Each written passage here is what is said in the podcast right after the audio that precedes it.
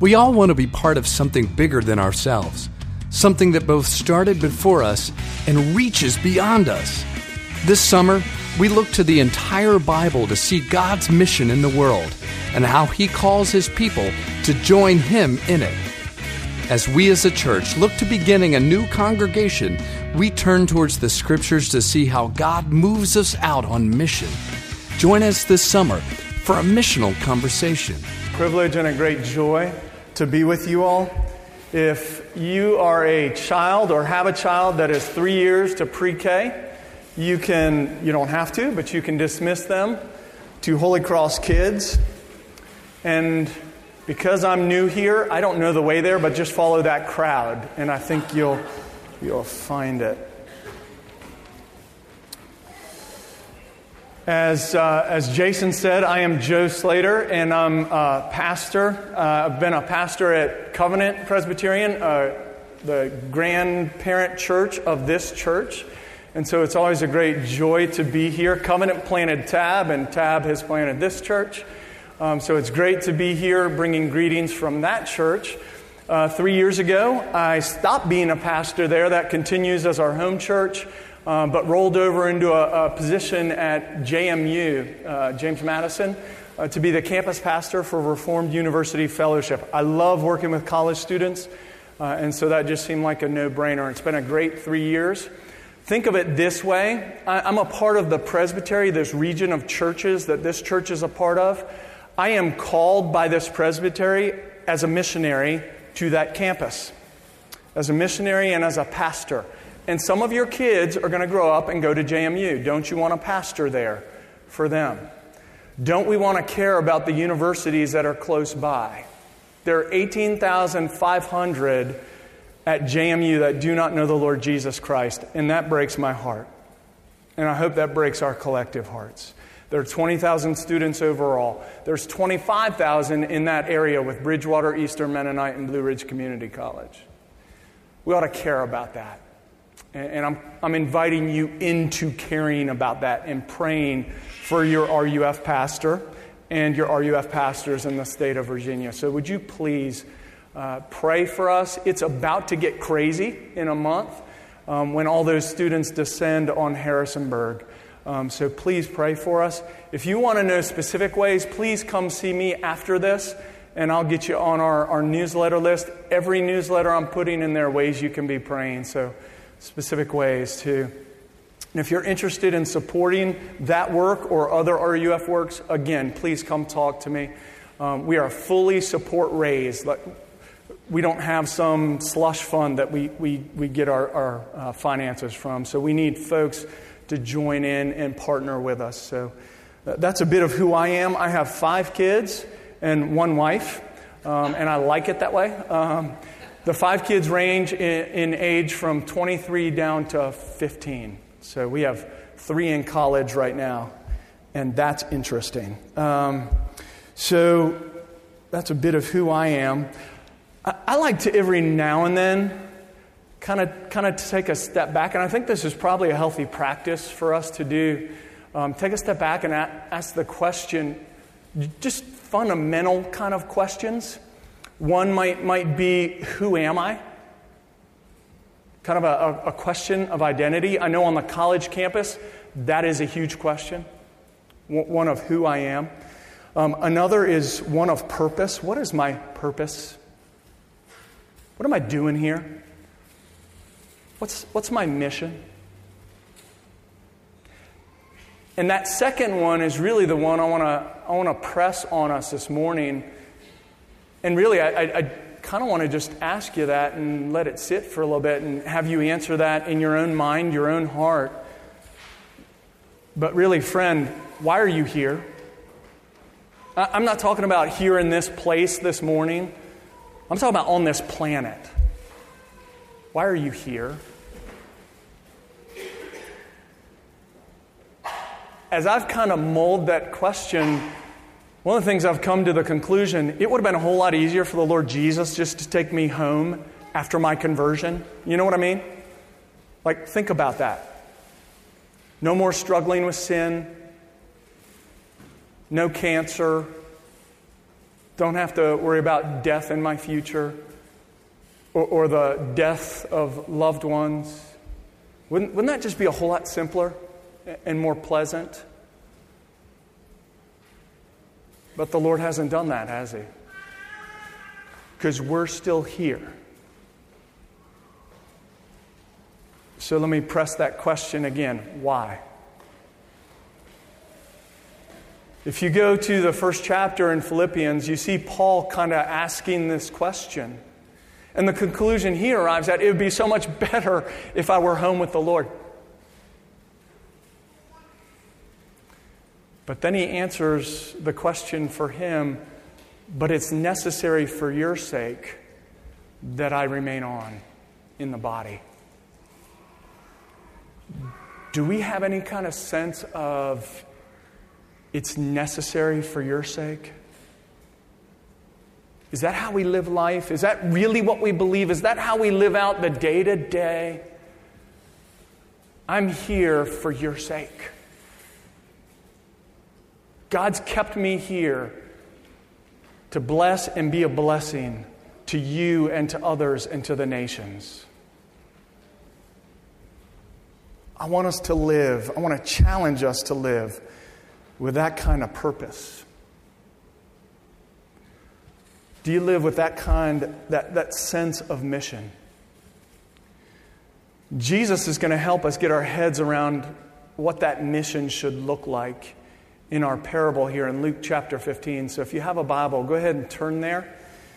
If you need one, right in the back on that table are some Bibles please don't, don't be shy about walking back there and getting one. And if you need one because you don't own one, take that as our gift to you. There's just not a greater gift we could give to you. So please help yourself to one of those. And if you would, please stand as we honor the Word of God, reading together Luke chapter 15,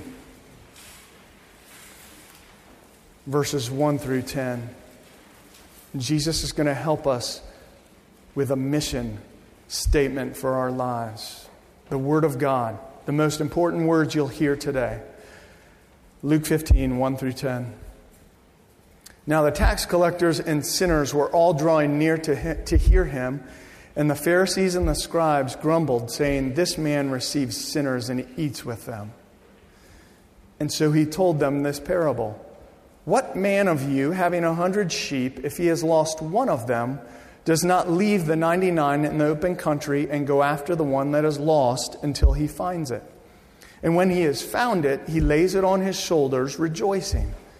And when he comes home, he calls together his friends and his neighbors, saying to them, Rejoice with me, for I have found my sheep that was lost. Just so I tell you, there will be more joy in heaven over one sinner who repents than over 99 righteous persons who need no repentance? Or what woman, having ten silver coins, if she loses one coin, does not light a lamp and sweep the house and seek diligently until she finds it? And when she has found it, she calls together her friends and neighbors, saying, Rejoice with me, for I have found the coin that I had lost. And just so I tell you, there is joy before the angels of God over one sinner who repents. Let's pray together.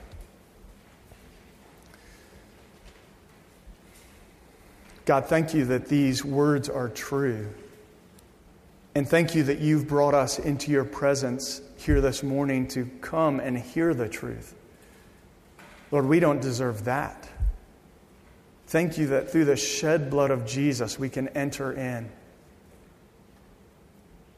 Thank you that because of Jesus and our adoption as sons and daughters into Christ, we can have ears to hear. We can have hearts and minds to believe that, that this is true. And this guides and shapes our lives. And so, Lord, would you do these things for the glory of your name? Thank you that you are so kind and gracious as to reveal yourself to us in your word, as to reveal your heart for how we're to live out life on this earth. And then, Lord, would you take and use this word to conform us more and more into the image of Christ? that we might be true followers, true worshipers of Christ as we follow him in this world. And we pray it in Christ's name. Amen. And you may be seated.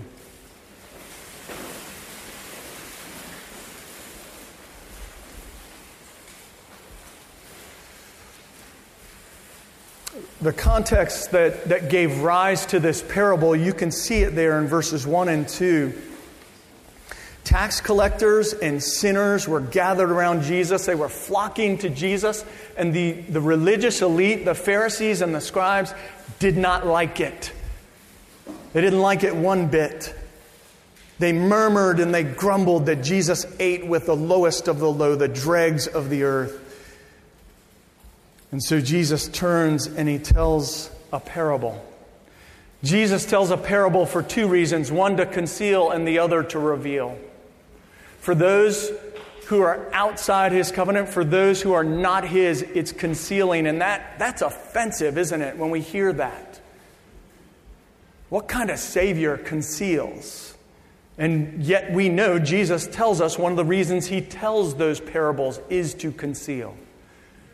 That's a topic, that's a discussion for another day. But in this text, Jesus is revealing to those who are in the faith, those who have ears to hear, how we're to think about following Jesus. How we're to think about that mission statement that we kind of started asking about. What's your purpose here? And, and this parable is going to give some, is going to fill in some of those gaps or, or give some, some contours to that picture. But let's start with the context. Why are we here? Again, it's because tax collectors, this hated bunch, they worked for the Roman authorities. They were part of the Jewish people, hired by the Roman authorities to collect the taxes for Caesar. And as they did so, they would extort money from God's people to hold some back for themselves. So if the tax was X amount, for, for the citizen, they would add to it so that they got their payday. Here, part of God's own people stealing from their people. How would you feel about that person? Not real good.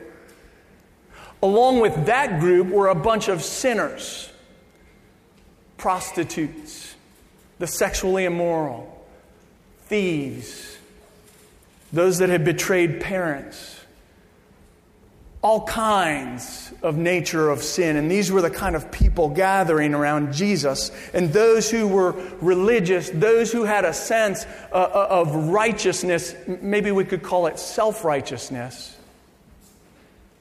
were really having a hard time with this. Really?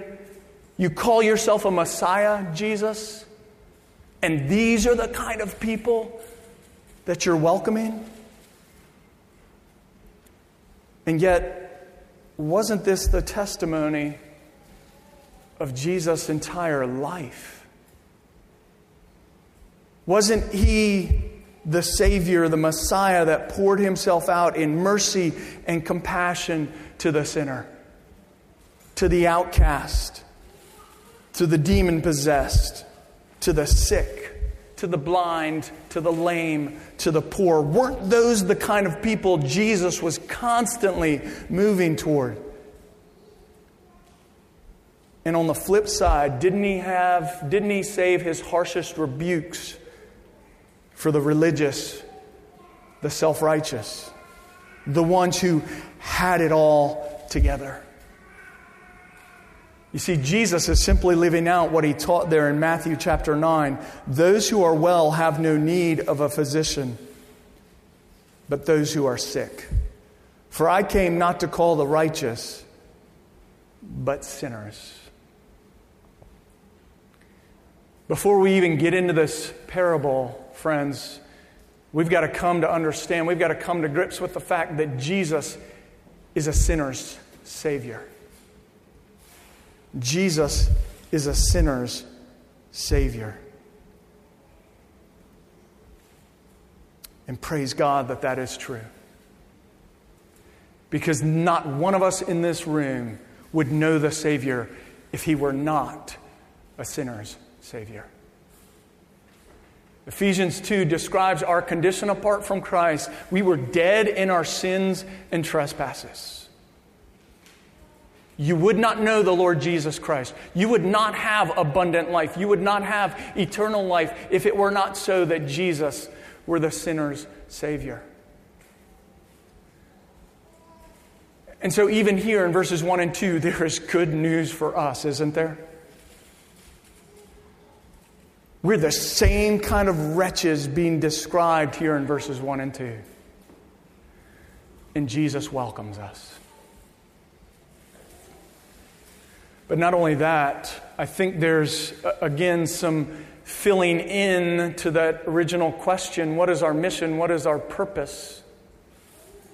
If our Lord, our Savior, our Master cared for these, if our Master welcomed these in, Shouldn't that say a little something about how we think about ministry?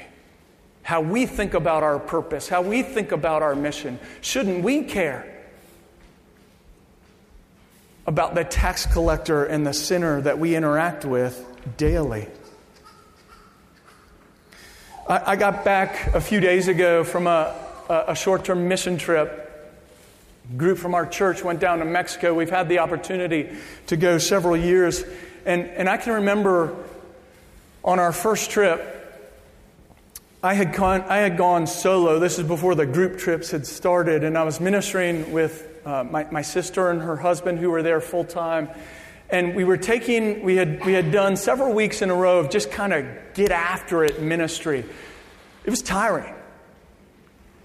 And so we were taking a weekend away to go to this beautiful spot where there's kind of this spring fed river, and we were going to float on the river, have a nice picnic there. But we had to do public transportation to get there. And I can remember being on the bus, the way we were situated. My, my sister and her husband were sitting in front of me, and I was kind of you know, sitting there on my seat, hoping no one else would come sit next to me because I kind of wanted to sprawl like this was a vacation weekend. For, um, don't look at me like this. Y'all do this on the airplane. You hope no one sits next to you so you can spread out. So here I am, and as luck and fate and God would have it, providence would have it, here I am sitting alone, enjoying my bus trip.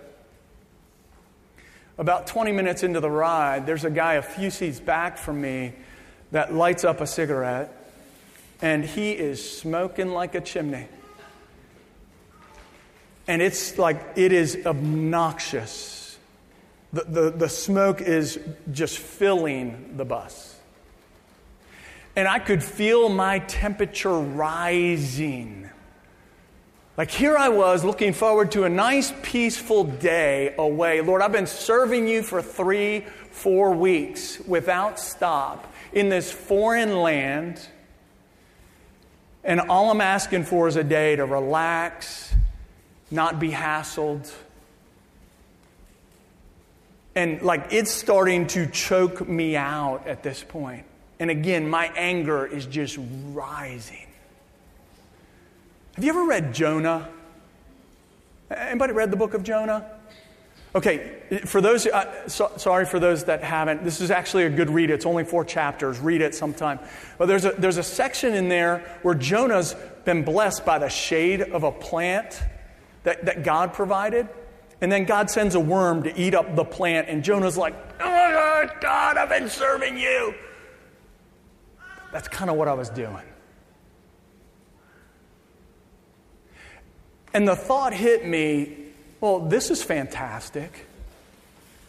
Here I am to serve the Lord, to tell the Lord, to tell people about the Lord's grace, about the Lord's mercy, and I'm so ticked off at this guy for lighting up a few rows back from me, I can't even look at him in love, let alone speak love to him.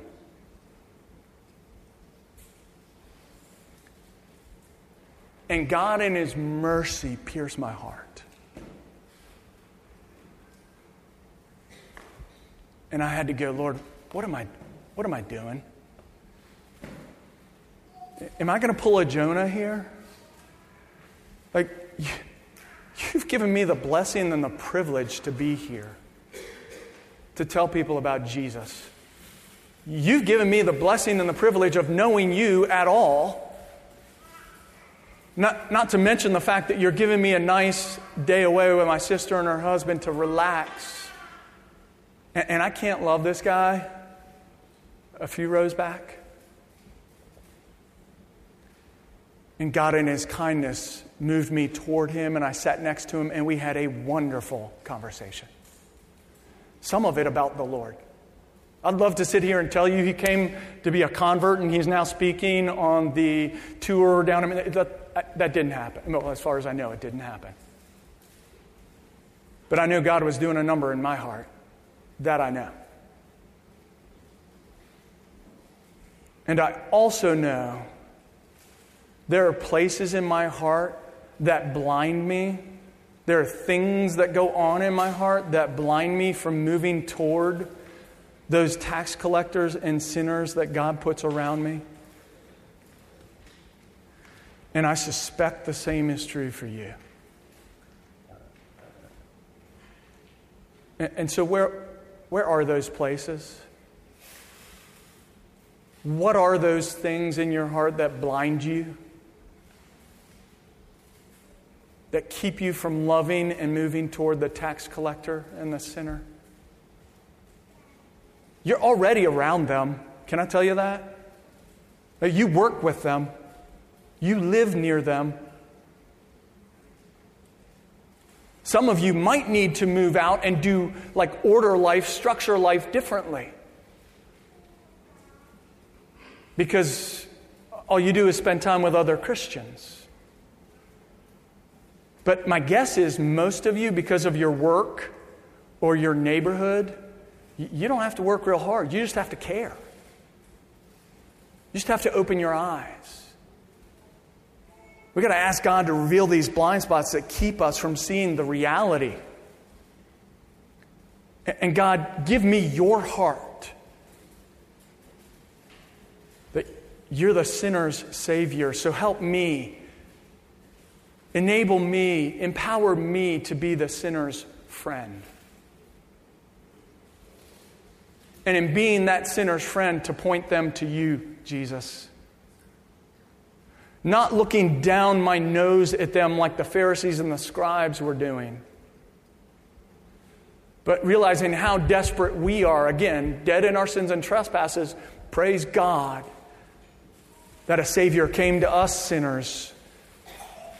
Why would we not move toward fellow sinners and point them to the Savior? I think that's what these two verses, I think that's the question these two verses beg for us to ask. Will you follow our Savior and be the sinner's friend? Brothers and sisters, this is part of our mission as followers of Christ. If we're going to follow Christ, we have to care what He cares about. And our ministry needs to look a little bit like what His ministry looked like. Jesus then goes into the parable. Again, Jesus revealing some of himself to us and some of how we're to live. So he told them this parable What man of you, having a hundred sheep, if he has lost one of them, does not leave the 99 in the open country and go after the one that is lost until he finds it? And when he has found it, he lays it on his shoulders, rejoicing. And when he comes home, he calls together his friends and his neighbors, saying to them, Rejoice with me, for I have found my sheep that was lost. Note in both of these parables, the lost coin and the lost sheep, really, it's just a repeat, isn't it? The lost coin after the lost sheep. And there are commonalities to each of them, and I want you to see at least two of those. In each of the examples, Jesus corresponds to the one who has lost something. And notice that the one who's lost something goes out until he finds what is lost. Jesus is a going Savior. Jesus is a going Savior.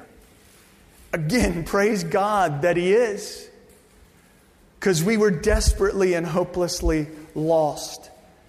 And we know from Philippians 2 that he emptied himself, taking the form of a servant, being born in the likeness of men, Being found in human form, he humbled himself by becoming obedient to the point of death, even death on a cross.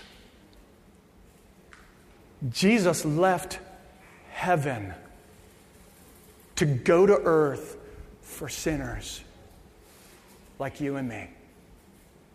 Jesus is a going Savior. And because Jesus is a going Savior, we're to be a going people.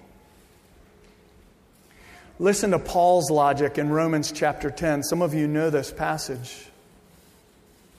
How then will they call on him in whom they have not believed? In other words, those that don't know about Christ, those who have not heard the gospel or have not believed the gospel, listen to this. How will they call on him in whom they've not believed? And how are they to believe in him of whom they've not heard?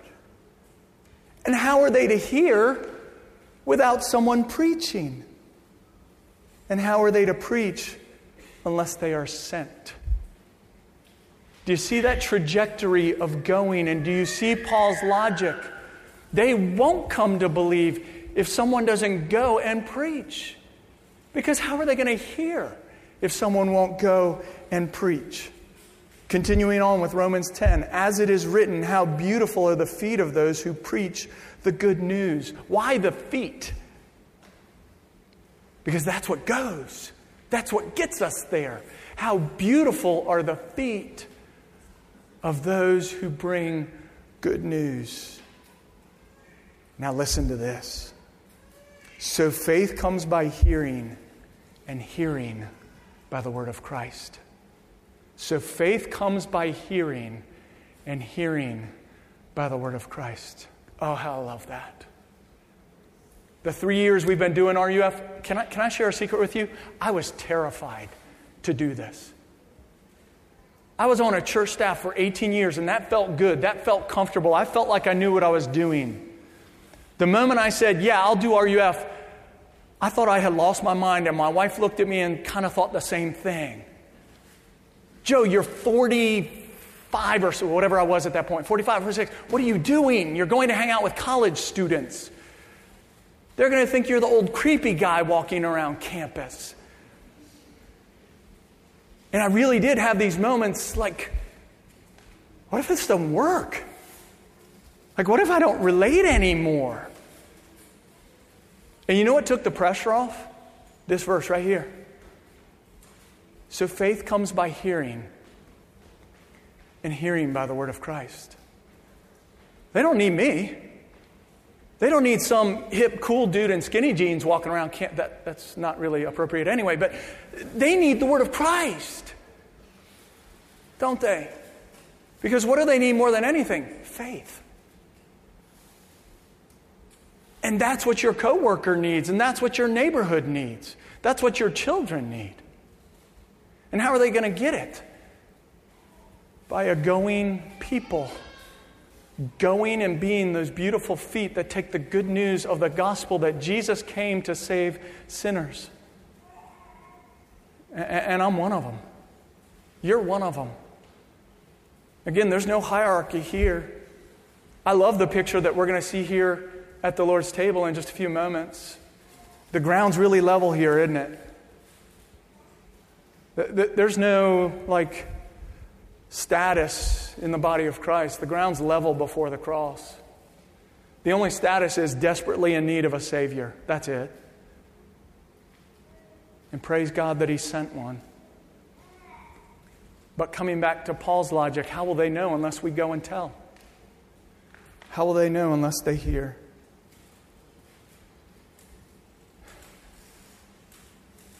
And so, again, a few questions.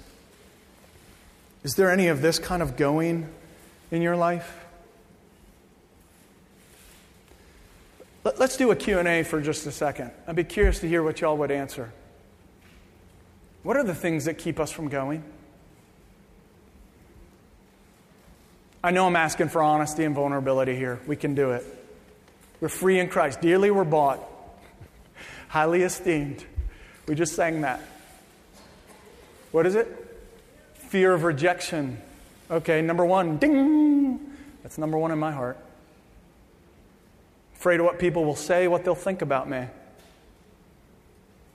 I am a people pleaser, which is really a me pleaser, by the way. But again, we'll talk about that later. Why else don't we go? Okay, we're self absorbed, busy. I'm too busy. Can't, my schedule won't, can't accommodate that. Uh, afraid of how far you might ask me to go. Tell me what's in your mind's eye there. I think I know what you're saying, but Okay. Yeah. Okay, that's what I thought. Things can get messy, right? People's lives are messy. The other part of that is I, am kind of a mess too. And the more I open up to you, the more my heart's exposed. That's pretty scary. Why else don't we go? Don't have a plan. What if he or she asks this question? I don't know the answer to that.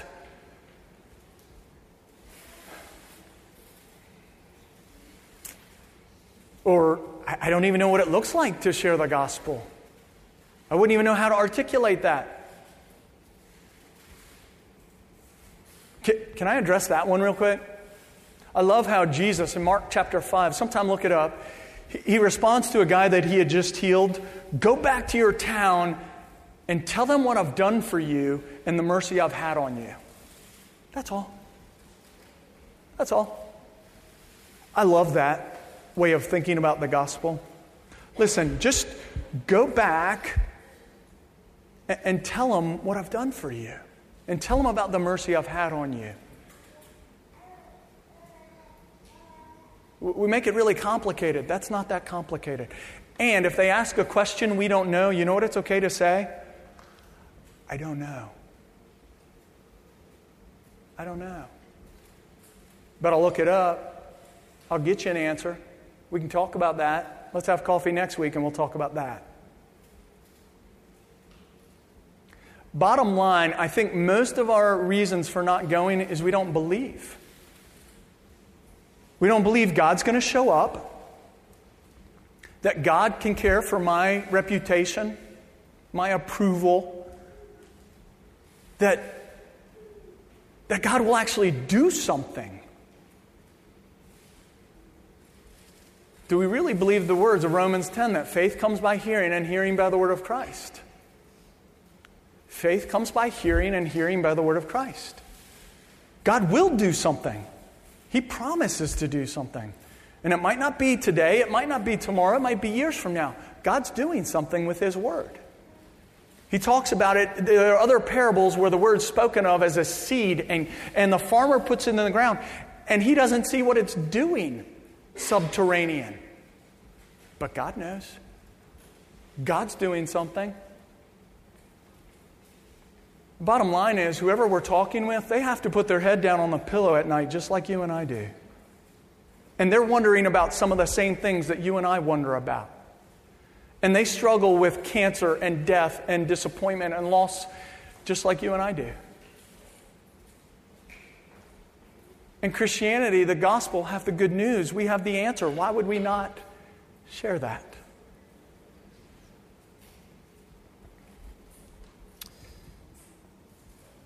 It's also hard, isn't it? It takes time, it takes energy. I was with two brothers in this trip to Mexico, two dear saints in the Lord. One is about 65, the other is 70. The 70 year old's name is Maximo, and the 65 is Eleazar. And these two guys, so we operate out of a home church, and this church is just going crazy to make the gospel known in their mountain region. And so we break into these other teams and, and kind of support those mission works. And the one that's farthest out is like a two hour walk one way from the home church, which is the town that these guys live in. Maximo and Eleazar walk two hours every Sunday to preach the gospel. One way. And this is mountain terrain. They're in sandals, and it rains every afternoon. That's really convicting for me. Because I sat there thinking, would, would a typical American or American family even get in a car and drive two hours to go to a worship service? I, I kind of think not. And here are two guys that are so convinced that God will do something, God will show up, and these people need a gospel presence, they need a gospel witness. Who's going to get it to them? So we'll just walk. Why wouldn't we? That's really convicting for me. Do I really believe God's that powerful? Do I really believe Jesus is that good? And I want to put the same questions to you. Brothers and sisters, do you believe God's that powerful? That He'll actually do something? And yeah, you might not see it. But will you believe by faith that He will? And do you really believe that Jesus is that good?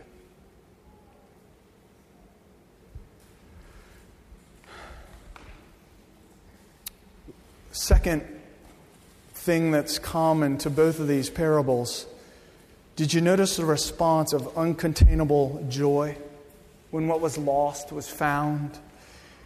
In each case, there was so much joy, they gathered their neighbors and said, Come, look, I found my sheep. Come, look, I found my coin. And they had a party. Isn't that great? If you're here this morning and you're in the faith, if you've come to know the Lord Jesus, if you've come to know salvation, heaven partied when your conversion happened. That's astonishing to me.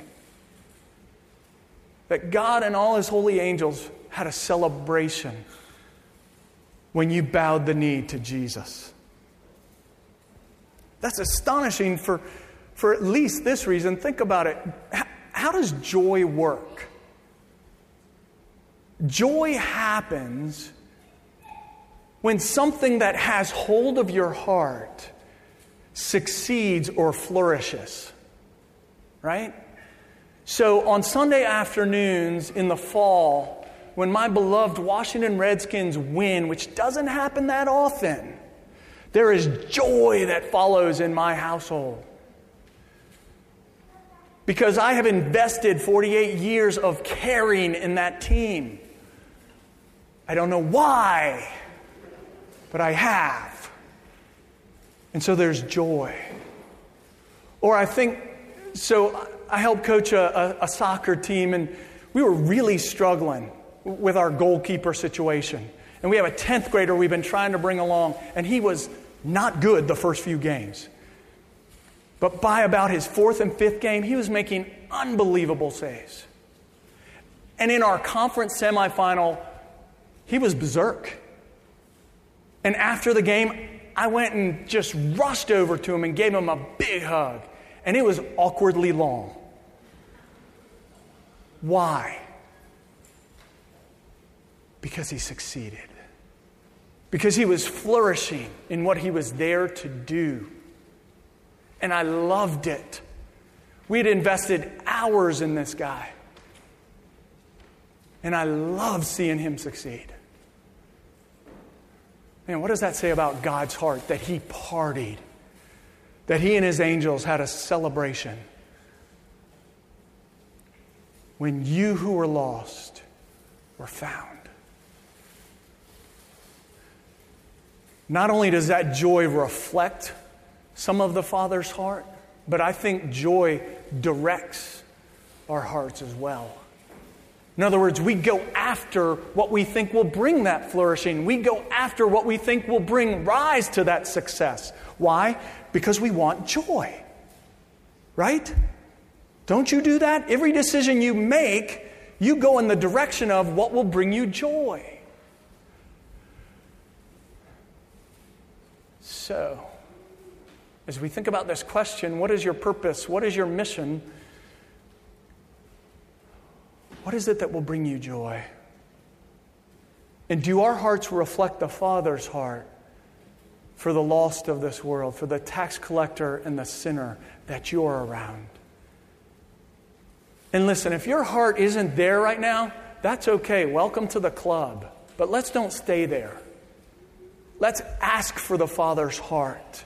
Let's repent knowing that God is good to forgive us. That God can actually change us and transform us to the heart of Christ. God can do that. So let's start to ask for that. Let's don't be ashamed or afraid or say God can't do it. No, God most certainly can. If this is on his heart, if this is his heart, wouldn't he want to give it to his followers? And let's pray that that would become a consuming joy for us. And let's ask God that this joy would drive us to the tax collectors and sinners in our lives. Brothers and sisters, this is our mission. God has not left us here on this planet to retreat or to hide in a bunker. Now is the time to go, to be a going people for the joy of the lost and for our own joy. The quote there in your bulletin will sum all this up well, and I'll end with it. You can follow along or just listen.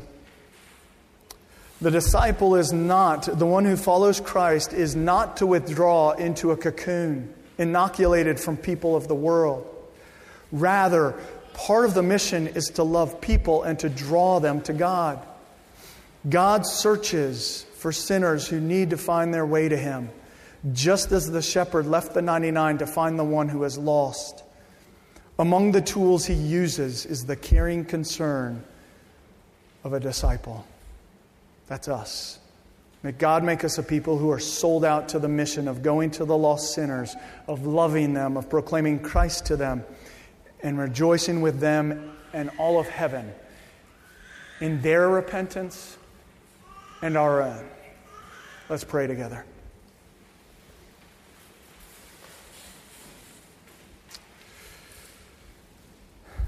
Father, thank you that it is your heart to go to sinners. And thank you that it was that heart that caused you to send your Son to be our Savior. God, so many things keep us from following that example, from following that pattern that you have set for us. Lord, forgive us. Through the blood of Jesus, would you wash away our unbelief, our sin, and give us hope, give us joy, give us faith in what you've called us to do and be. And then, Lord, set us about this mission that you've put before us to love our neighbor, to seek out the lost to love the sinner and the tax collector, with whom we have very much in common. That we're all in desperate need of a Savior. Send us to them, and Lord, do it soon. And we pray it in Jesus' name. Amen.